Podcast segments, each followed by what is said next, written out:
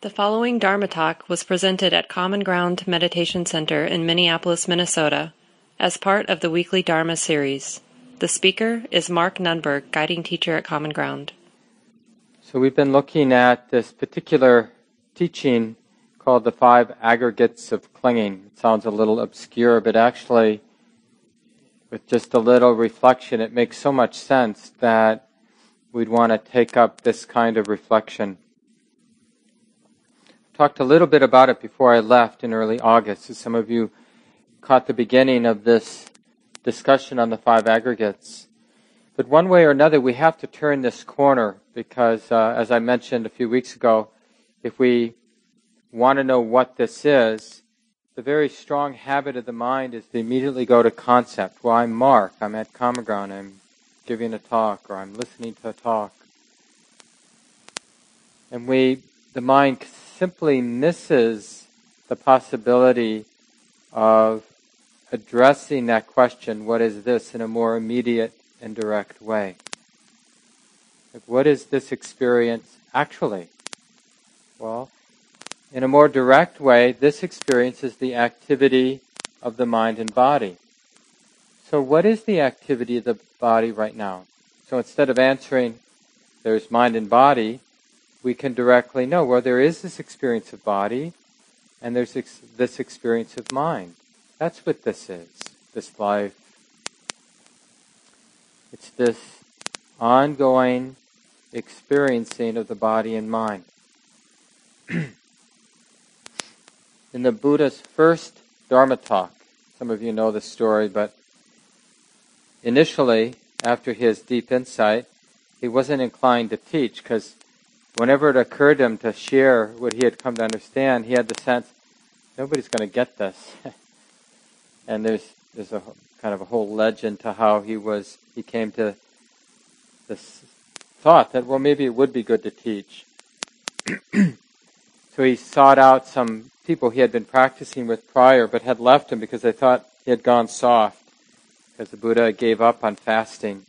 They saw the limitations of like ascetic practices. Not that it's it's nice to live simply, but to think that somehow restricting the body is going to lead to freedom, well, he saw it as a misdirection or a dead end. So these fellow colleagues left him. But anyway, he thought, well, maybe they'll understand what happened, what I came to understand. So he sought them out and eventually taught them. And this talk is you know, it's a big deal in Buddhist culture, is setting the wheel of Dharma in motion, is what it's called. Because it was in this talk that the Buddha realized that what he had come to understand, that it was possible to articulate it in a way that allowed other people to have the same understanding or the same insight. Because one of the people, one of the five people he was giving this talk to, woke up a little bit in that in that talk as he was talking. So, one of the first things he said in this talk, he brings up the five aggregates of clinging. First, he talks about the middle way, at uh, indulging, thinking that happiness will come from indulging in sense pleasures. You're wrong. it's not going to happen. And you can just, even in our own lives, we've, all of us, even if you've had a relatively miserable life, still, all of us have had a lot of pleasant experiences. But we still want more. It's not like, finally, I've had enough, I'm over the top, and I don't need or want anything anymore. It just doesn't happen that way. Having pleasant experience doesn't take away desire or craving for pleasant experience. So the Buddha says that's not the way. Thinking you're going to get to some end with pleasant experience. He didn't say pleasant experiences are bad. He just said They're not an end in themselves. And we know this because there are some people who are, you know, have a lot of things going for them. They've got a lot of wealth, they've got a lot of beauty, physical beauty. They maybe are charming, so they have a lot of friends, power, whatever else people might want. And they're not necessarily any more happy than people who have very little. And then he said, and trying to get rid of life is a dead end. So any sort of asceticism as an end in itself isn't going to work. So, cutting back on your sleep, cutting back on food, cutting back on this comfort and that comfort, you're not going to find any real peace or happiness through those pursuits. So when he taught, you know, it's kind of a common phrase, the middle way, he didn't say it was somewhere right in the middle between rejecting sense experience and indulging in sense experience. He said it's neither of those two. And you, think, well, that doesn't really tell me much, but it actually tells us a lot. It doesn't tell us where what the way is, but it tells us that's not the way and that's not the way. And we're in this sort of interesting place when, like, well, the Buddha says, don't reject the world, and he says, don't expect to get anything from the world. Right? The mind's really curious now. Well, where do I find my refuge? Where do I find peace then? If it's not about renovating my kitchen or cleaning out my closets and getting rid of stuff, you know, whatever it might be, simplifying, then what is the path? And then the Buddha in this talk gives another hint. He says, well, it has to do with these five aggregates of clinging. This is very interesting. So the aggregates, this word khandha is the Pali word, means grouping, or it actually also refers to the trunk of a tree. They're not act- the uh, academics aren't sure why the Buddha used this word, but at the time it was just an ordinary word meaning groupings of things or the trunk of a tree and uh, stuff could be maybe a translation. but the Buddha combined it with clinging, and he's basically saying the basic problem, the basic cause of suffering, is our clinging to experience, to the experience of what? The mind and body, or the categories of experience, the category of body and the category of mind. We're clinging to these categories, and he divides the mind up into different aspects of the mind the activity of perceiving, the activity of feeling, the activity of intention, the activity of consciousness. But really, that's all together called mind, but it's good to, because the mind is a sneaky, not sneaky, but it's subtle and not easily, not easy seen, easily seen or understood. So we break, he breaks it down into these four categories. So we have the category of physicality, Rupa is the Pali word. So the five physical senses, the way the body is sensitive, seeing, hearing, smelling, tasting, and touching, that's form or rupa or body or physicality. And we cling to those things, don't we? We cling to sights, we cling to sounds. We have opinions about sights and sounds and tastes and smells and touches. Things we like, things we don't like, and things we don't care about. Those are our opinions. And there's really not so much in the world of physicality that we don't have an opinion about. Because even the opinion that, mm, like, you know, touching the fabric of the cushion, that might be one of the, well, you know, doesn't really do anything for me, but it isn't gonna, doesn't feel like a existential threat either. So, you know, it's, but that's an opinion, you know, like that, I don't care so much about it, it doesn't matter. That also is an opinion in the same way that something that was really noxious or painful might be a little bit more obvious opinion, like, oh, I want to get away from that, or I really like that. And then the other thing we cling to are the different aspects of mind. When a pleasant feeling arises, we cling to that. When an unpleasant feeling arises, we cling to that. When a particular perception arises, oh, I know this place, this is common ground. The mind immediately identifies with that perception I'm clinging to that, and then I stop actually seeing or experiencing directly what it is to be here, because the mind is now clinging to the idea I'm at Common Ground, the perception. You know, perception is memory. It's like the mind picks out some of the sort of seemingly important characteristics of this and recognizes it from previous experiences and puts a label on it Common ground. I'm at common ground. It's Sunday night at common ground. and fixes on that, or you go home, you see your partner, and oh, that's my partner. Or you look in the mirror and you see your body, oh, that's me. That's not me, that's the perception. Mark, me, right? That's an idea. And then we we stop actually being in the visual experience, or whatever experience we're, whatever sensitivity we're attuned to in that moment. The mind locks in on a concept. So, the very root of suffering, the Buddha is saying, like what keeps us in, from this middle way, is clinging to the categories of experience. And then, and many times, you know, over 160 talks that are recorded in the suttas, in the discourses of the Buddha, he talks about these five aggregates of clinging. How we cling to the experience of body, seeing, smelling, tasting, touching, and hearing. How we cling to the activity of mind, the activity of feeling, perception, mental formations, and consciousness. Now, I've talked about these all five, uh, all the first three of these categories. So tonight, I'll talk mostly about mental formations and consciousness. These are activities of mind where there's a strong tendency for the mind to cling or to identify with. Now, there's nothing inherently bad about mind and body, about the activity of the mind and body. It's the clinging that's the problem.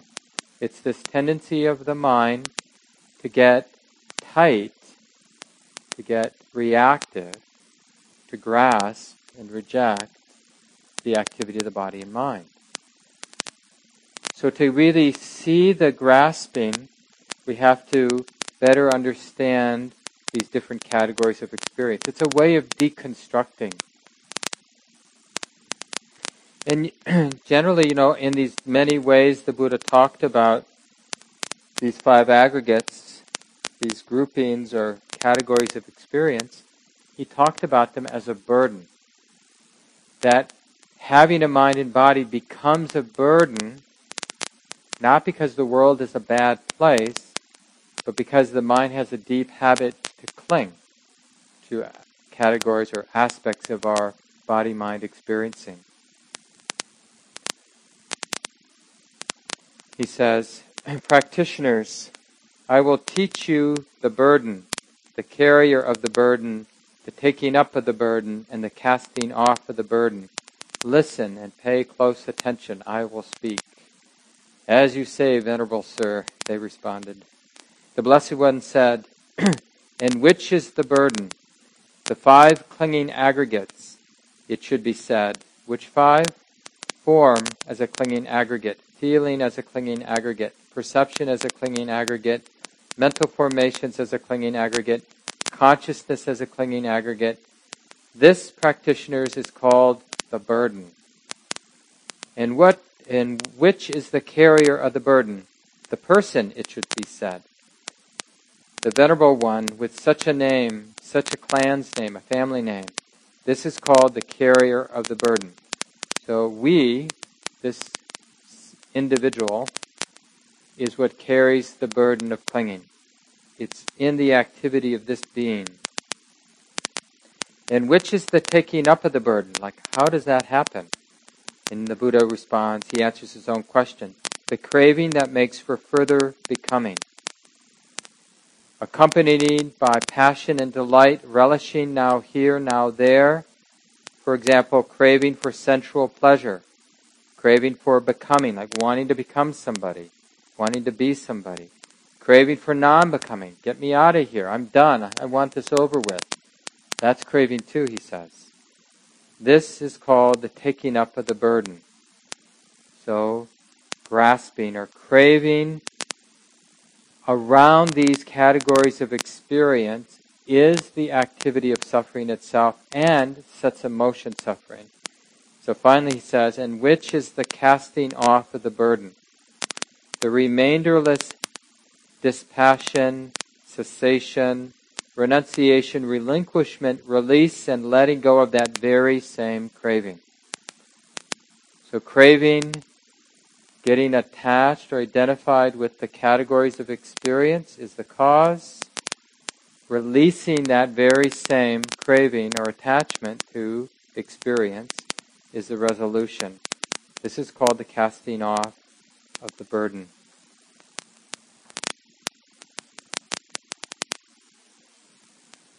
And we have all kinds of different relationships with these categories of experience. Like, for example, with mental formations. Mental formations in this teaching of the five aggregates, it's kind of a catch all. So when you think of the mind, which is a little bit amorphous, so don't worry if it's not clear what the mind is. It's not seeing, hearing, smelling, tasting, touching.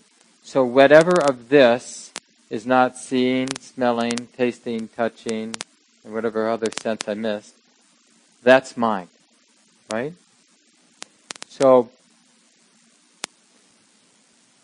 sometimes, like with mental formations, which is everything that's not perceiving and feeling, tone, and consciousness, so it's a catch-all category. All our dispositions, all the baggage that arises each moment when I see something or hear something or think something. And then because of that sense contact, the mind knows a sound, the mind knows a thought or a memory, the mind knows a sense experience, then a lot of stuff arises contingent on that sense contact. And nobody controls that. That just happens because of the conditioning of the mind. So we call that general category mental formations. And one of the most important parts of that is this force of volition. So when I have sense contact, I see somebody, I think something, I touch something, then a lot of stuff comes up. And part of what's coming up is, I want that. Like an intention to do something. I'm going to go home. I want to eat something. I want to think about that. So that's part of mental formations, the tendency of the mind to want to think something or say something or do something. All of this, one way or another, the mind finds a way to take personally. We personalize it. So the Buddha in one of his talks, like in, with all of these five categories of experience, he says, one assumes mental formations to be the self, or the self as possessing mental formations, or mental formations as in the self, or the self as in mental formations. So there are many ways to take something personally. We can think, that's me, or that belongs to me, or I'm in that. Somehow I belong to that. So there are different ways to relate that we personalize a thought, a feeling, a perception, or any experience. Not just one way. And the, the amazing thing is, because it's so inconsistent, but we don't see it as inconsistent. I mean, think about today, just today, or even the last couple hours. How many constructions, you know, the coming together of these five aggregates, perception, a feeling, tone, mental formations or mental constructions, consciousness that knows all of this, and then the seeing, hearing, smelling, tasting, touching. So we have a moment of sense experience, a moment of life, and in that moment, the sense of self is this way, but in the next moment, the sense of self could be completely different.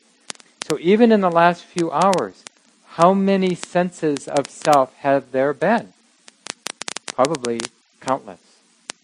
And if we were really, if the mind were really clearly aware, we would see how incredibly inconsistent it is. Like, this is who I think I am. This is what I'm taking myself to be. Now I'm taking myself to be this. Now this is who I am. Now this. And it's like, if we could see that clearly, it would really undermine the false sense that of the self as a continuous permanent entity. Because casually speaking, it seems to the mind that whoever this is now is the same this that was there when I was a teenager or in my 40s. But it isn't. It's not even the same moment to moment or minute to minute. It just, through not paying attention with wisdom, we just miss that sense because there is some there is something that's consistent that's diluting. You know what it is? The one thing that's consistent, no matter how that sense of self manifests, what it's identified, how it's relating to that sense experience, how it's clinging, right? There are many ways to cling or identify with sense experience. It always hurts. That's the consistency. It's dukkha. That's a Pali word we use for the basic unsatisfactoriness that arises when the mind is grasping, identifying, attached to experience. So the unpleasantness of the grasping itself is constant. It hurts. So we think, life was tight back then, life is tight back now, it's got to be me, right? It's like the same me, because it was tight then, it was tight before, it's always been tight. So, because of the continuity of this existential tension, weight or burden on the heart, there seems, there has this appearance of continuity.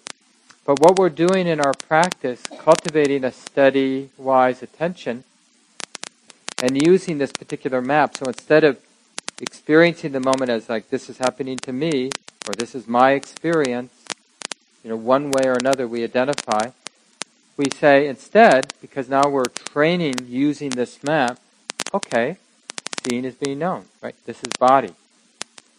Body is sensitive in these five ways.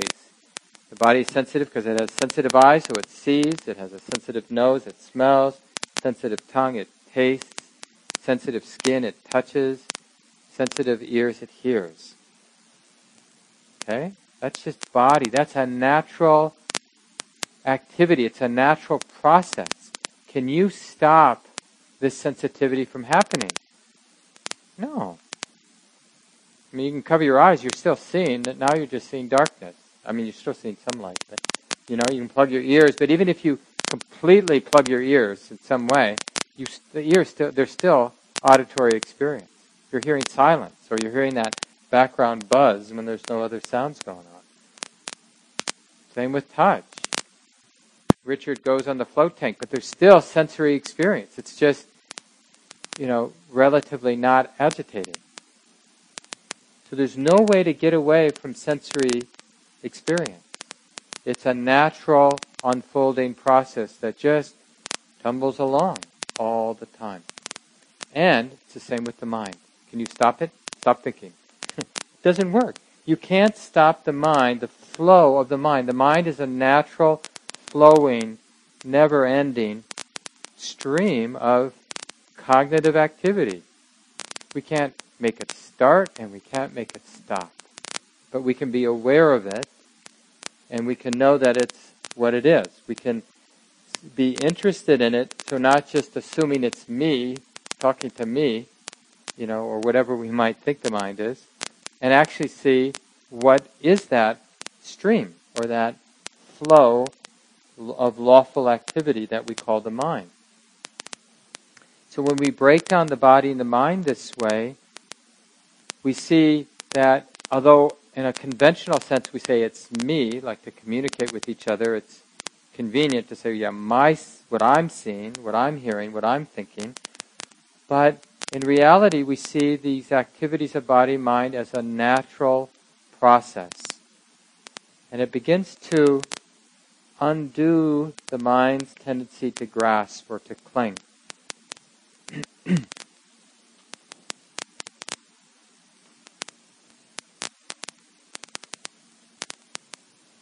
when we don't do this deconstructive work, you know, breaking down experience into the categories and seeing the categories as a natural process, like I said, I've been saying, we tend to cling to it. The process, you know, what we're doing is we're setting in motion this activity we call mindful awareness. Like bringing wisdom. And the thing about wisdom is wisdom is this activity. It's also a natural process. It's not Mark who's wise or you who is wise. It's a natural process that, in a sense, we're growing. We're finding the supporting causes for wisdom, clear seeing, and we're watering, we're fertilizing, we're setting in motion, cultivating momentum of wisdom. And wisdom never believes something like believes, oh, this is me, or this is what's happening to me, or this is what I want. Wisdom doesn't get stuck with ideas or concepts. Wisdom is always deconstructing, it's always investigating the way it is. So I, I said this morning when I gave this talk, you know, there's a famous line from a Tibetan teacher. He said, uh, you know, in terms of this practice, this of developing, setting in motion wisdom, that if you haven't started, better not to start. If you started, better to finish. And another way this, this basic idea is taught is like a snake going into a pipe. Once it gets in there, it's better just to keep going because there's no going back. And this is the thing. Once we start uncovering the mind, uh, the, the wisdom in the mind, the wisdom that investigates, that's interested in the mind as a natural phenomena, as opposed to in a superficial way, uh, that's just me. You know. Because we know the mind can be observed, right? So that's so interesting, isn't it? The activity of mind can be observed. Well, who's doing the observing? Clearly, there's mind. Does anybody have uh, any doubt that there's what we'd call mind? You know, the activity of perceiving and feeling and mental formations and consciousness. All of this is clearly there. And it's so interesting. It's, it's clearly the most important thing in the room, but it's so interesting that we haven't been interested in it.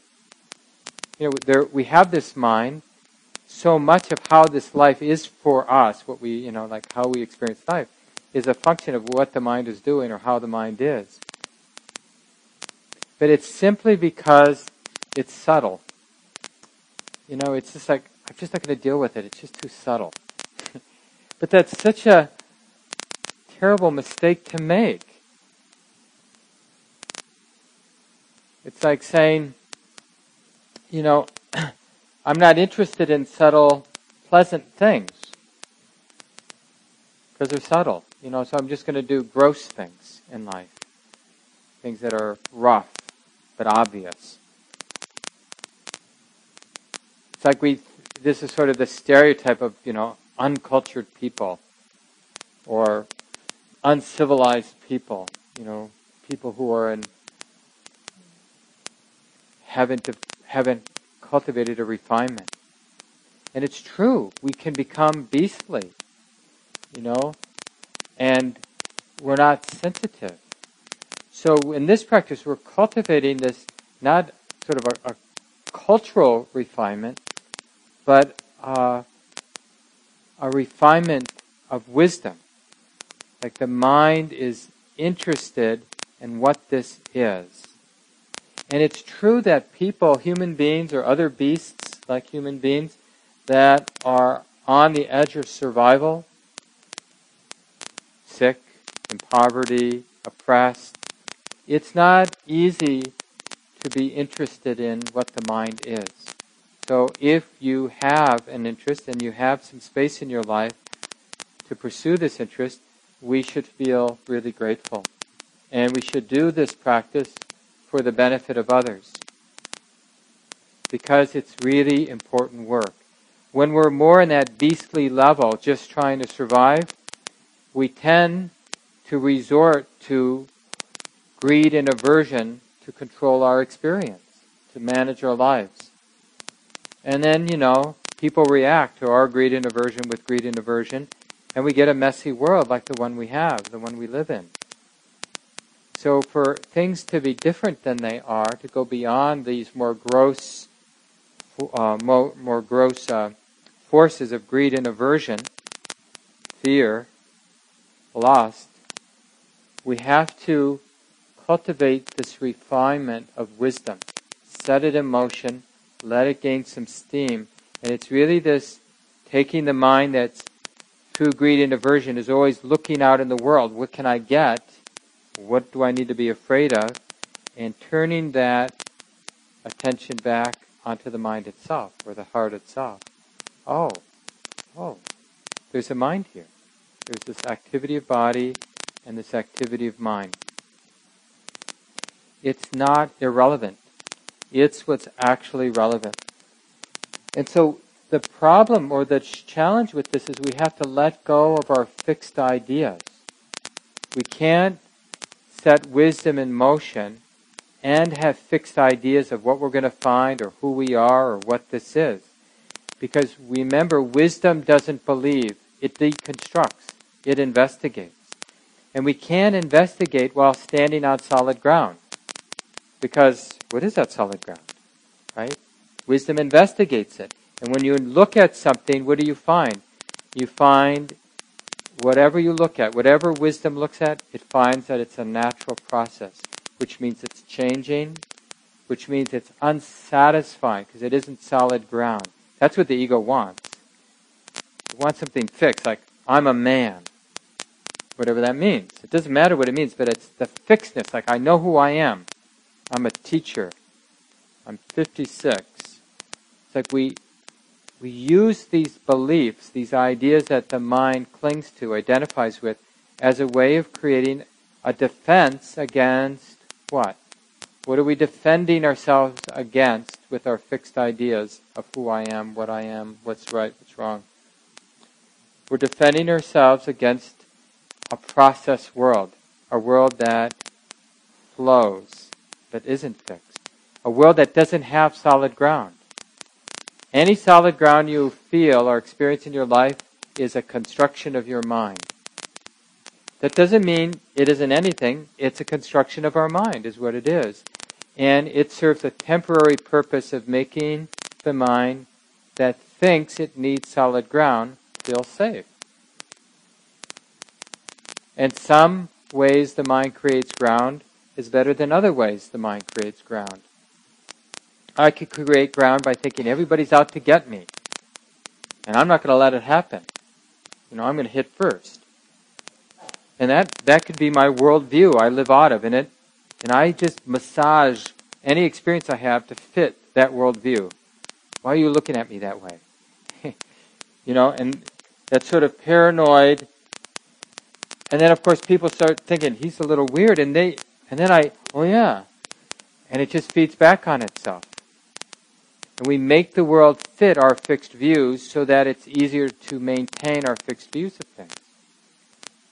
So we're really dependent. We have to appreciate how dependent the mind is. So this deconstruction, it's really seen, like, especially mental formations, it is this part of the mind that's creating meaning. That's why the word uh, sankhara, which is this word, mental formation, they use they usually translate it as formations or constructions.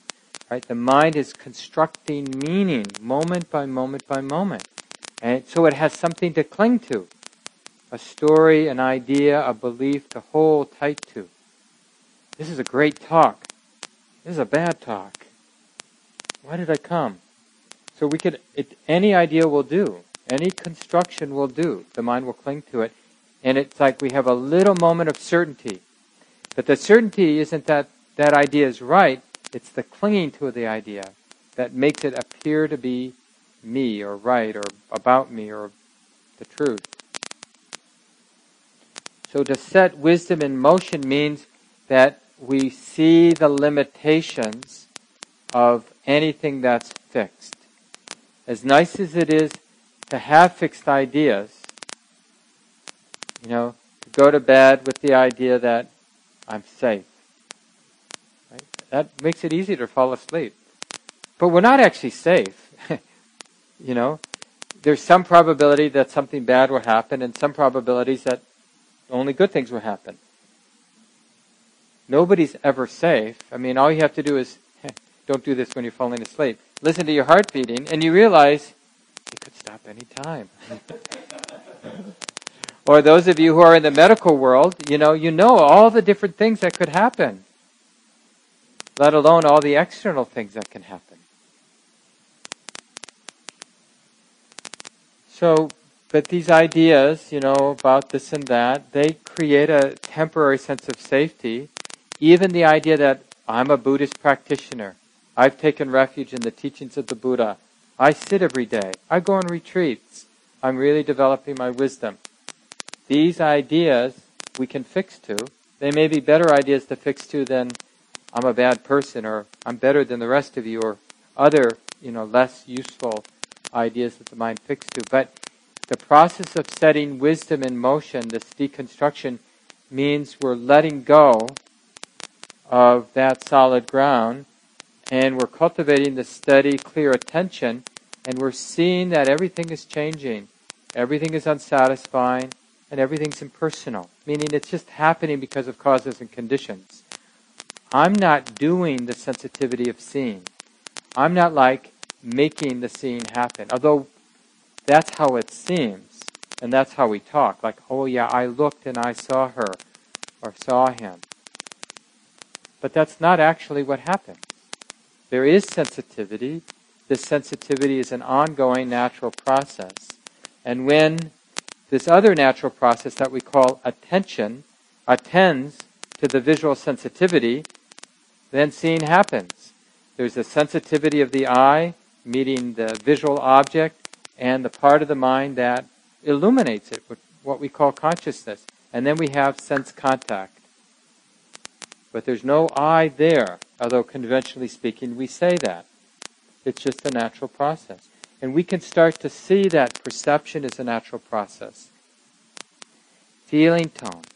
When I see a cute puppy or a cute cat, it's a pleasant thing because of the particular mental conditioning. If you had really unpleasant experiences with a puppy as a child, and you see a puppy, you're going to have a different feeling tone. You're, nobody controls the arising of a feeling tone. It arises because of the conditioning of the mind. Same with perception. Same with mental formations. You can't stop consciousness from happening. Try to not be conscious of the word pink.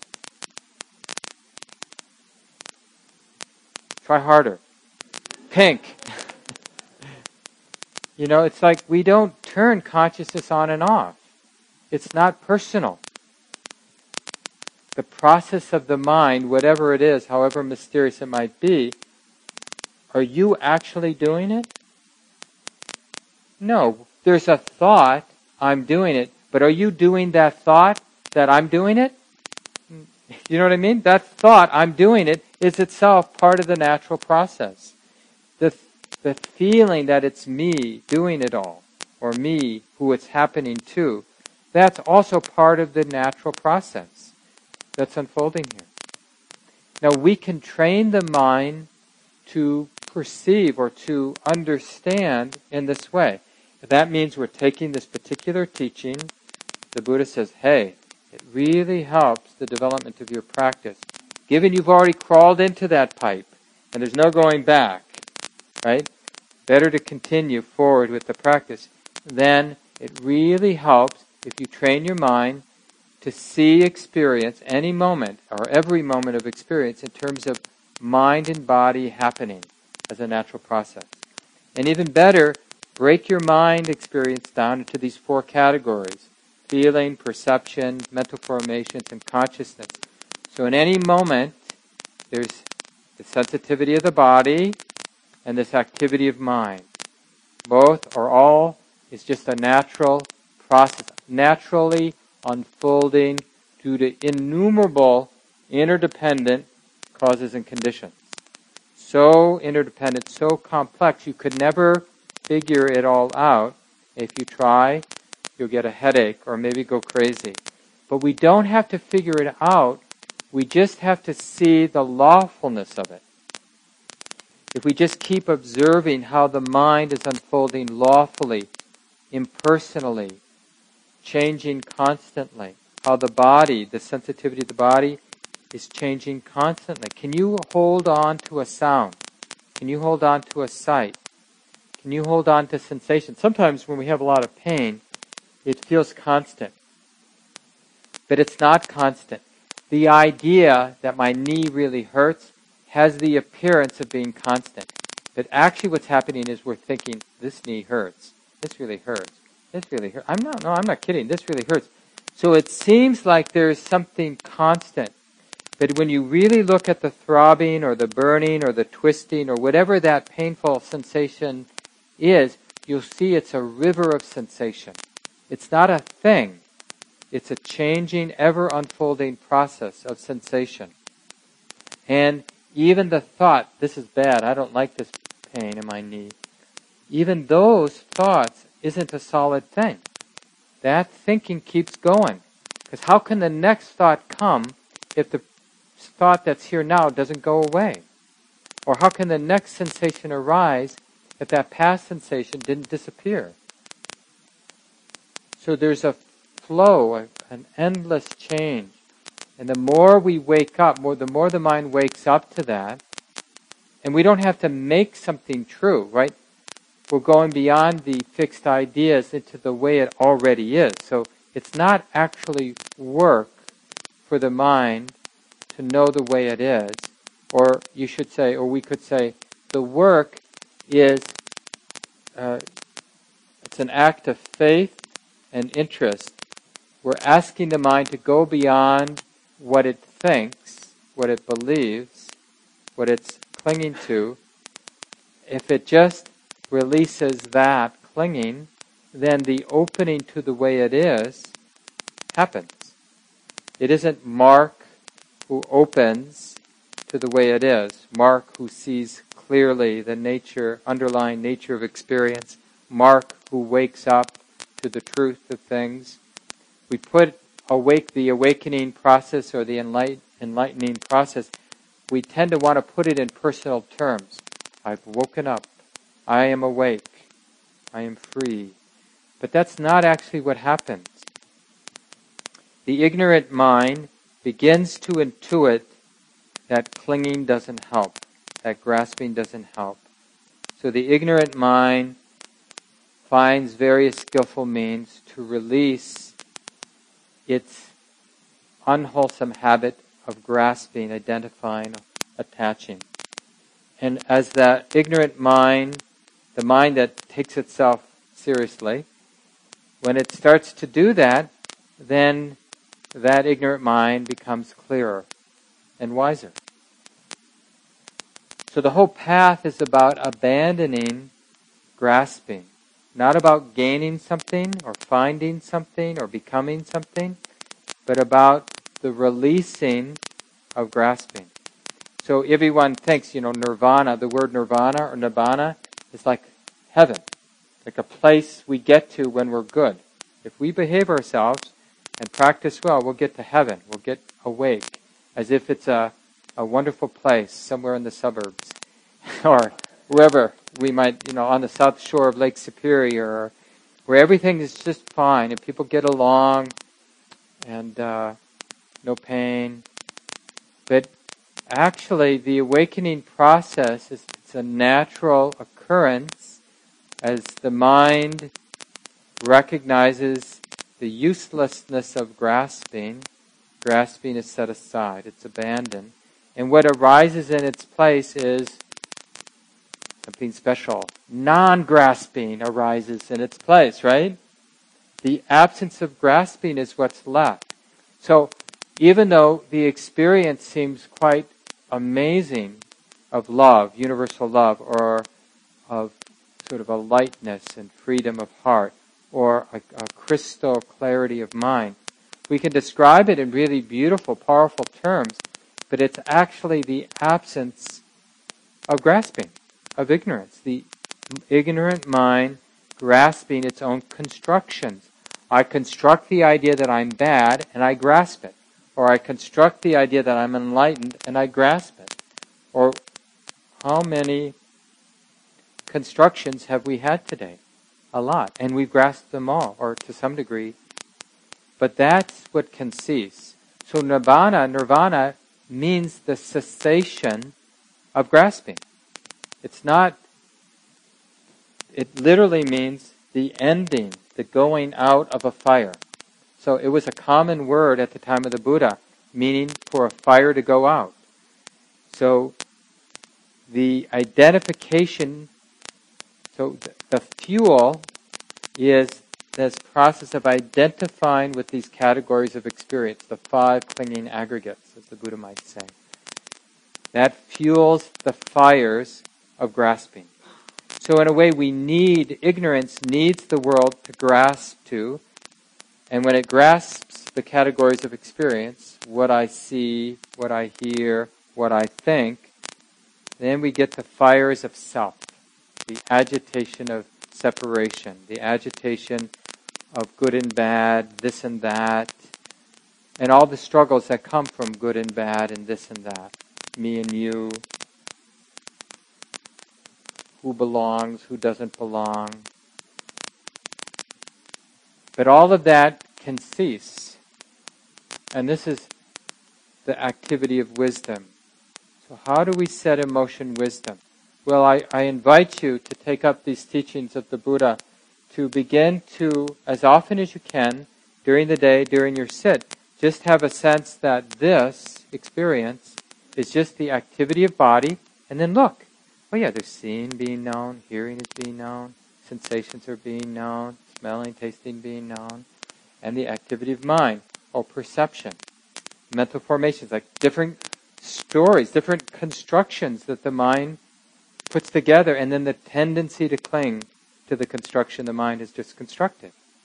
So you can observe that. This is the great thing. Wisdom, mindful awareness can observe the activity of mind and the activity of body. And obviously they, they interrelate quite a bit. So don't expect to sort of see them like body's over here, mind's over here. They're playing together, they're interacting together, interrelating together. But we can see that as a natural process and notice how clinging begins to cease when we see the activity, mind, and body in this way. When we don't see it in that way, clinging. When we do see it in that way, the release of clinging. And that's really the barometer in practice. What way of seeing or what way of knowing experience leads to grasping the entanglements of the heart, the burden of the heart, and what ways of relating, seeing, knowing experience lead to the releasing of that same, very same burden. So I'll leave it here. We have about 10 minutes. It'd be nice to hear from a few folks. Thoughts you have about the talk from your own experience. Any questions you might have about this talk? Yeah. Yeah, well, you know, we sometimes they're used in the same way, but consciousness is a very simple, like in a technical sense, consciousness is simply that which, which illuminates any sense contact.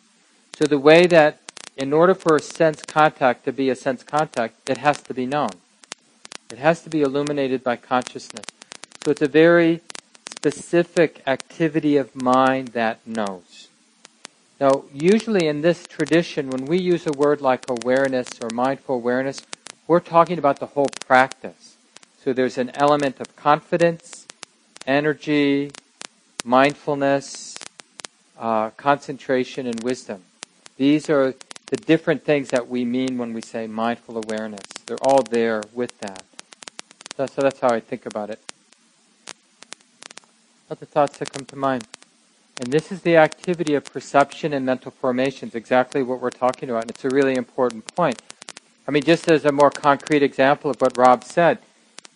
So you might be thinking about what you're going to do when you get home tonight, whether it's see a TV program or have something to eat and we could really blow it up. But how many TV programs, how many mouths of food have we eaten?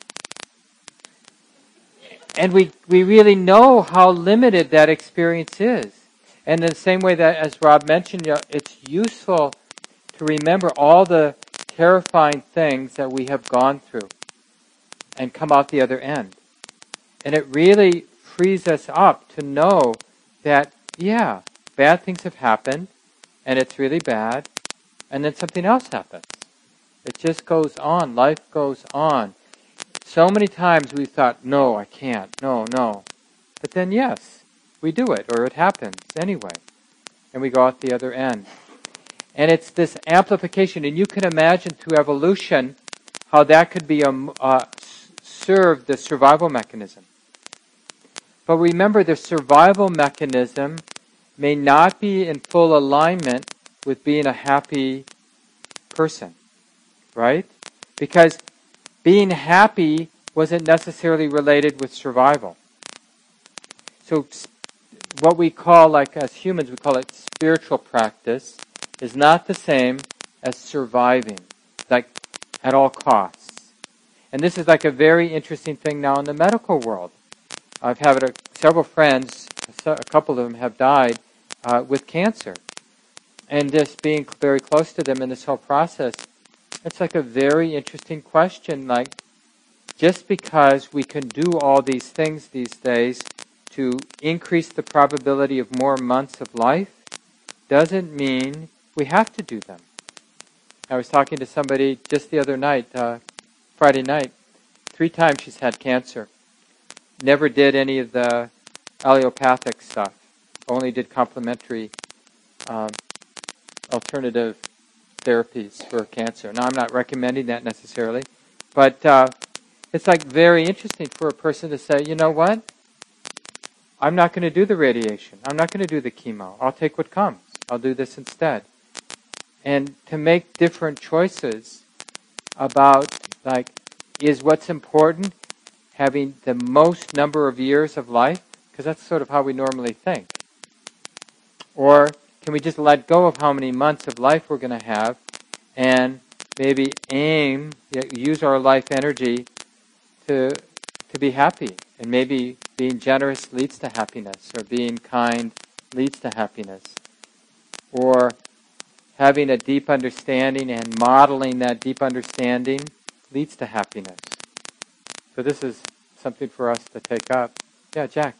Yeah, and that's something to it's hard to believe until you expect it that reflecting on death in various skillful ways, not to be morbid, but just to sober up the mind, let's say, it's cooling. It actually makes the heart lighter. It doesn't make the heart heavier. It's surprising. It's uh, counterintuitive because we think death is a downer. But denial of death is the downer. Rejecting the reality of death, that makes the mind, heart, body tight. Living in alignment with the truth of change is liberating. But you have to experience that to believe it really. You don't want to just believe it because it won't help. But to really come into alignment with change is liberating. We need to leave it here. Thanks for the comments.